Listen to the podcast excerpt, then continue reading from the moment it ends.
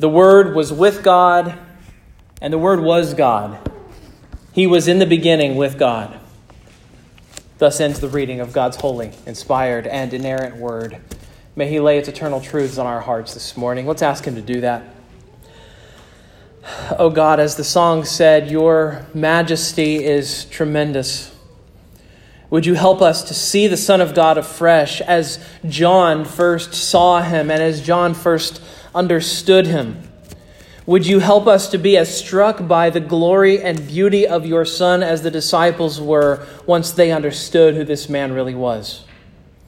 We ask for your help because our tendency is to drift if we aren't hearing about ourselves and if we aren't thinking about ourselves. But would you give us the supernatural help that comes through your Spirit that we can see Christ and catch but a glimpse of his glory here this morning? Would you help us?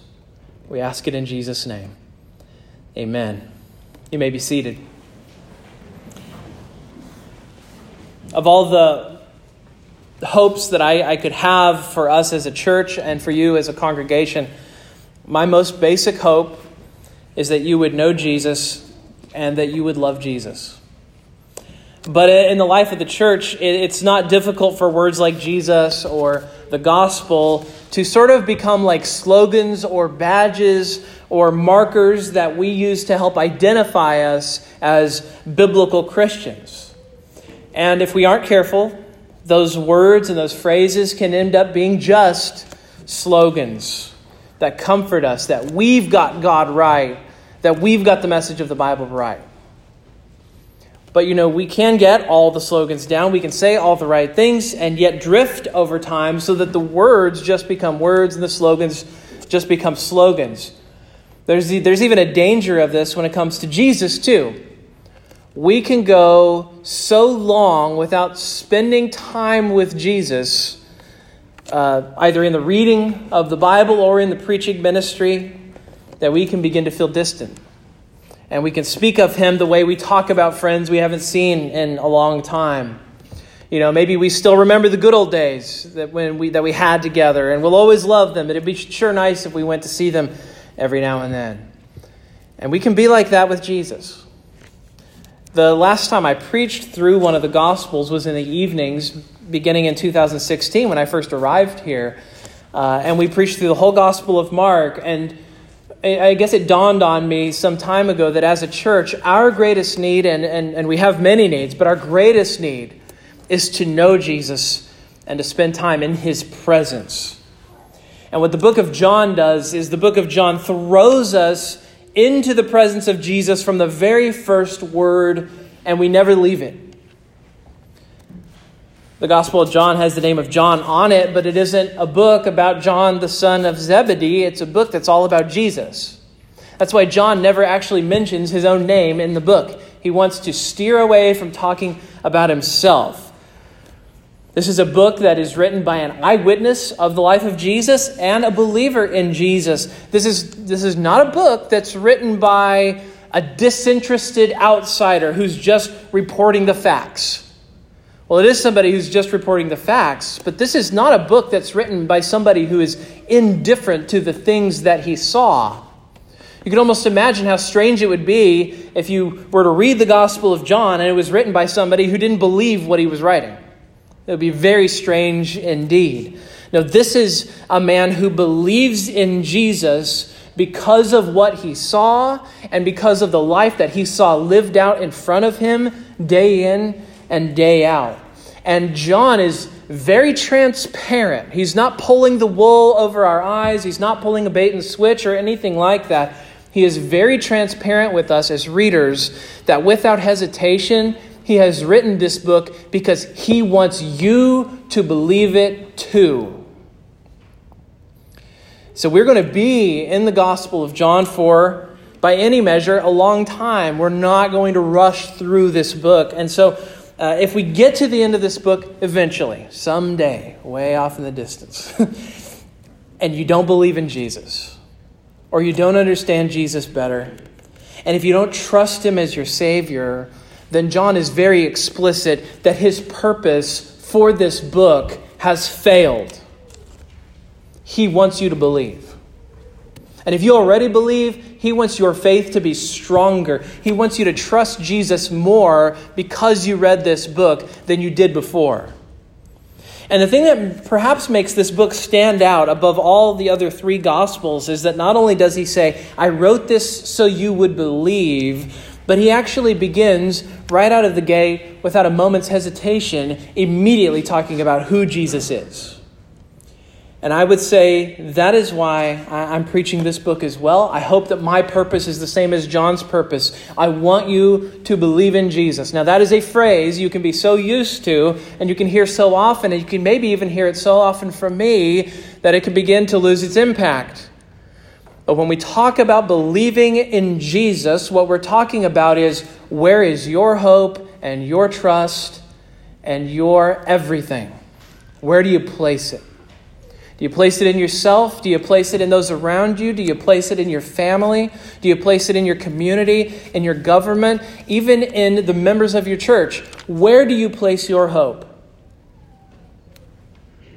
And the, the, the claim of this book is there is only one place that you should place all of your hope, and that is in Jesus. And so, if you already believe, I want you to be stronger in your belief. I want you to be fortified. I want you to be built up. I want you to know who it is that you trust. And if you don't believe, my prayer for you, and my prayer as I prepare this entire series is Lord, bring people to faith in you. It is one thing to attend church, it is another thing to believe in Jesus. Those are two different things. So, my prayer is that this would have an impact, the impact that John intended when he wrote this book. And so this morning, John introduces our Savior to us with four simple words. He calls him the Word with God. And each of those, Word with God, are our three points. This is the simplest outline that I think I've ever had. And so let's look at each of these points. First, John introduces this person with what sounds like this code phrase. He calls him the Word. He says, In the beginning was the Word. Now, John walked with this person. He lived with this person. He shared meals with this person. He could tell us endless things about Jesus. He could say endless things about Jesus. In fact, at one point later on in the book of John, he says, Jesus did so many things that you could fill an entire library and still not say everything about Jesus that could be said.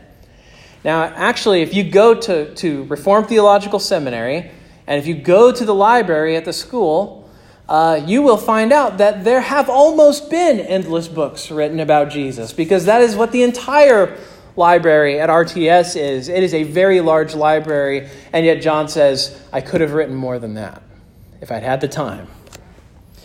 He could say anything about Jesus that he wants to to us, but for him, the most important thing that he could lead off with is this word that he uses to describe Jesus. He says, He was the Word.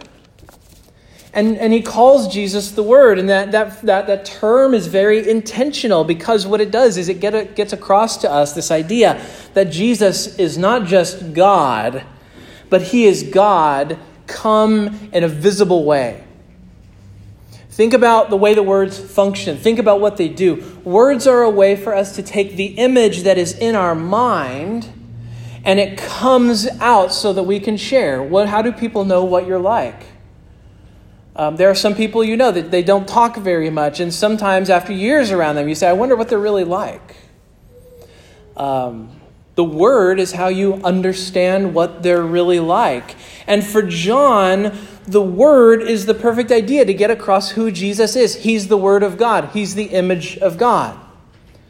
The book of James tells us how important our words are, the way that we speak, what we say. Because James is persuaded that our words reveal who we are, they reveal our inner person. When we, when we talk, the way we talk to people, the way we treat people, tells, says something about who we are. Um, Paul Tripp tells a story about when he was a child, and he talks about the fact that he went to a family gathering. I don't remember if it was a holiday, but he, he went to this family gathering, and as he was was there. He had a, a family member, I think it was an uncle, who had had too much to drink. And so, as this uncle began to speak and as he began to talk, his language became more coarse, and he started to speak of women in a demeaning way. And before long, Paul Tripp says his mother grabbed him up. She, she took him to the car. She set him in the back seat. She buckled him in. They started driving. I might have made up the buckling part. I don't know if they had buckles back then. She put him in the car. They started driving. And she started driving. And as she was driving, she, after a while, she was very quiet. And then she said to Paul, She said, There is nothing that comes out of a drunk's mouth that wasn't already there to begin with. And the idea and the notion that stuck with Paul Tripp, I've heard him illustrate that numerous times. It's one of the most important illustrations and stories that he tells in his different video series and in his books. And it left this huge impact on him that words, the words were already in this man and they came out, and it was how you really knew what he was like. Words reveal ourselves to people. Words are revealing. So when we say disgusting things, it's what we really are. When we say beautiful things, it's because that's what we really are. It was already there, it just was waiting to come out. So, just like our speech shows others what we're really like, Jesus is the Word of God. Jesus is the speech of God. And as the Word of God, what does He do? He shows us what God is really like. He is like the word that came out of God's mouth, and now we know him. There is no better way to know me than to listen to my words, and there is no better way to know God than to look at and listen to his word. And John says, that is Jesus. He is the word. Do you want to know what God is like? There are a lot of ways you can find out. But there is no better place to go than Jesus himself because he reveals God to us. But John also tells us that the Word was with God. Now, we're getting into the next point by asking this, but we, we see from this passage that the Word is God. So, why would he say that he's also with God? Why would he say that Jesus is with God? And the, and the answer, of course, is that he has to be, has to be that he is God because nothing else in all creation was with God in the beginning. But there are persons within the Godhead. John doesn't use the word Trinity. In fact, the word Trinity doesn't show up in the Bible. Uh, the word Trinity first came from the, the, the, pen of a man named Tertullian. I think, as far as we know, that's the first time we see the word Trinity used to describe God. The word Trinity is not in the Bible, but the concept and every aspect of it absolutely is. We know from the testimony of Scripture that there is only one God, the Shema. Hear, O Israel, the Lord our God, the Lord is one. There is only one God. And yet we also know that there are three persons in the Godhead Father, Son, and Holy Spirit. And so when the passage says that the Son was with God, John is saying that there are persons within the Godhead. He, the same creed puts it, the way the creed puts it, is that he is of the same substance with the Father, but he is not the Father. He is of the same substance with the Spirit, but he is not the Spirit. Now, hidden in all of this and assumed by John in all of this is what we call eternal generation. Right? It's a I think it's kind of a cold sounding theological phrase, but it isn't a cold idea. You remember in John 3:16 it says it says God so loved the world that he gave his only begotten son. And that word begotten is important and it's implied here as well. It implies this teaching we call eternal generation. And it says the Son is begotten by the Father in eternity, and yet there was never a time when the Son became God. He has always been God. Now, if you can wrap your head around that, you're doing great. All right? And I know that sounds difficult, especially if you were paying close attention. Um, and the reason I know that it's difficult the more attention you pay is because the more you think about the Trinity, the more difficult and mind bending the idea of the Trinity is for us. And the reason is because you and I, none of us, have any experience at all with a being in our everyday lives who is one being and three persons. There is no illustration for the Trinity. If anyone tries to give you an illustration for the Trinity, they are confusing you. uh, there is no human illustration of one being who is also three distinct persons. And so, what, what John is doing for us here is he is giving us the pieces of the larger picture. He is laying the groundwork for this larger doctrine that we're going to see in the book of John, but that we haven't seen just yet. One of the best things Netflix ever did was releasing The Joy of Painting with Bob Ross. Uh, I don't know about you, but there is nothing on the planet Earth that is more relaxing than watching and listening to Bob Ross paint and describe all the little strokes that he's doing. Oh, here's a, I'm going to paint a little birdie over here, happy bird. You know, I'm going to put a tree over here, happy tree. And before he does anything, though, the, the first thing he does is he squeezes out those colors onto the easel and he, he gets ready because he's going to mix all these colors together and you're going to get some crazy images and stuff. But before he can do any of that, he has to lay out his colors.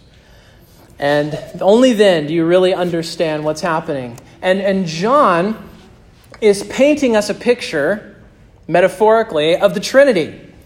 And, he spends much of this book sort of taking these colors that he's laying here and he mixes them together. And as the Gospel of John continues on, you start to see that picture coming together. You start to see that relationship of the Father to the Son. Uh, you see the Son praying to the Father in John 17, something that uh, doesn't happen if the Son is the same person as the Father. You see more of this in John chapter 3, and, and slowly but surely, all of these uh, things begin to come together, and you start to see this Trinitarian image start to emerge in the text. But for the moment, all we have is this phrase that he uses here the word was with God. It's almost for, impossible for us to talk about the Son without talking about the Trinity. That's why, even though he hasn't used the word Trinity here, I'm already talking about the Trinity. Um, Gregory of Nazianzen was one of the early church fathers. He had this great phrase that he used when he was talking about the Trinity. He said, he said, I cannot think of the one God without having the three persons shining around me. I cannot think of the one God without having the three persons shining around me. And here we are, one verse into John's gospel, and we are already seeing the three persons shining around us, aren't we? But for the moment, John is giving us the fundamentals of the Trinity here, even if all the details aren't quite filled in yet. But the most important thing for us to remember is that this phrase, He was in the beginning with God, means that the Son is not the Father, and the Father is not the Son, and the Son is not the Spirit. The, the Son is not merely the Father acting like a Son. He is distinct from the Father, and yet they still share the same essence.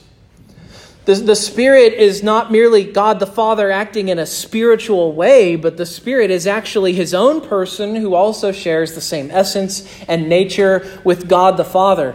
You, you see, the, the Trinity is not one person sort of played, playing dress up as the other two persons. The, the Trinity actually is three persons with one divine nature.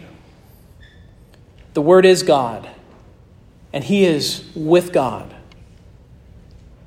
So the word with is loaded with meaning, and it protects us from all sorts of serious errors that might tempt us to misunderstand who Jesus is. And you see, I want you to understand this. John chose every word very carefully, and so did the Holy Spirit. Every word that we have here is chosen with an exact precision to protect us from error. And so the Word was with God. But finally, John tells us the Word was God. He's already told us that the Son was with God. He's already told us that the Son and the Father aren't the same person, but now he's telling us that the Son is God. In other words, to use the, the words of the old creeds, the, the Son shares the same essence with the Father. They are different persons, but they are not different gods. We only believe in one God. Islamic theology misunderstands Christians on this point. One of the strong emphases that you see in Islamic theology, if you ever listen to a Muslim apologist, uh, one of the things that they absolutely believe, and they do not let it go, is they believe that Christians believe in three gods. And you can explain to them all day there is only one God. He is one God in three persons, and they will not hear you. Part of the reason is because their book tells them that we believe in three gods. They do believe that. They believe that we are polytheists, but John never, ever, ever talks like that. Jesus was a Jew. John of Zebedee was a Jew, and they believed the Hebrew Shema Hear, O Israel, the Lord is one. Christianity does not and never has taught that there are three gods Father, Son, and Spirit. No, they are only one God. They have only ever been one God. The Trinity is not a team of three separate beings working together. No, it is one being. He is one God. The Trinity also isn't just God acting out in different ways, sometimes as a father, sometimes as a son, sometimes as a spirit. Now, in the New Testament, we find the Father and Son speaking to each other. We see the Spirit descending upon the Son, empowering him for his ministry. They are clearly distinct persons, not one person just acting out in different ways. And so John tells us he was in the beginning with God. God is one being with one substance and three persons. And because John tells this to us, we see, even before us in these two verses, the building blocks of the Trinity. The Son is God, Jesus is God. Now, why did John begin his gospel like this? I mean, Mark started out just talking about the events. He starts with the ministry of John the Baptist. Uh, Matthew and Luke, they give a, a, a, genealogy. They tell us about how Jesus was born, where he was born, which family he came from. But John, why, why does John start his gospel out like this? Why does he start talking about the essence of God and the persons of the Trinity? Why would he do this? Doesn't he know people are going to get confused by what he says here? And I think the answer is it's because of his overall purpose. Because in chapter 21, he says, I write this that you may believe that Jesus is the Christ, the Son of God, and that believing you may have life in his name. You see, John isn't some detached historian who just rattles off facts and figures uh, about history and theology. No, John is persuading you to become a disciple of Jesus just like he is. He's, he is working with every word he writes to get you, the reader, to go more than just go, huh. His, his plan is I want you to believe and follow this man. And that's my plan. That's my hope, too. If you aren't a disciple, I want you to become one. And if you are a Christian already, I want this sermon series to cause you to dig deep and love Jesus and grow with him. If what I have said this morning feels like it's going over your head, that's okay. The way we learn how to swim is not by staying in the kiddie pool, it is sometimes by being thrown in the deep end. And then we learn hey, I do know how to doggy paddle. I might not be an Olympic swimmer, but I can keep my head above water. I can do this. And I think as Christians, you know, the pressure is constantly on us to lighten up, believe less. The world says love God less, compromise more, act like the world demands. See, the world is always putting this pr- immense pressure on us to keep the church stuff only on Sundays and the stuff that is there, keep it light, keep it simple, keep it easy and live and believe and tweet and post just like the world does the other six days of the week. That's the pressure we have on us. And John says, once you know Jesus, once you really know Jesus, that just won't be possible. Because the only way to push back against that pressure that the world pushes on us is to do what John wants for us believe the gospel and believe in Jesus, believe in him more deeply, Trust Him more fully, love Him completely, and then live for Him fully. And that's why we're reading this book.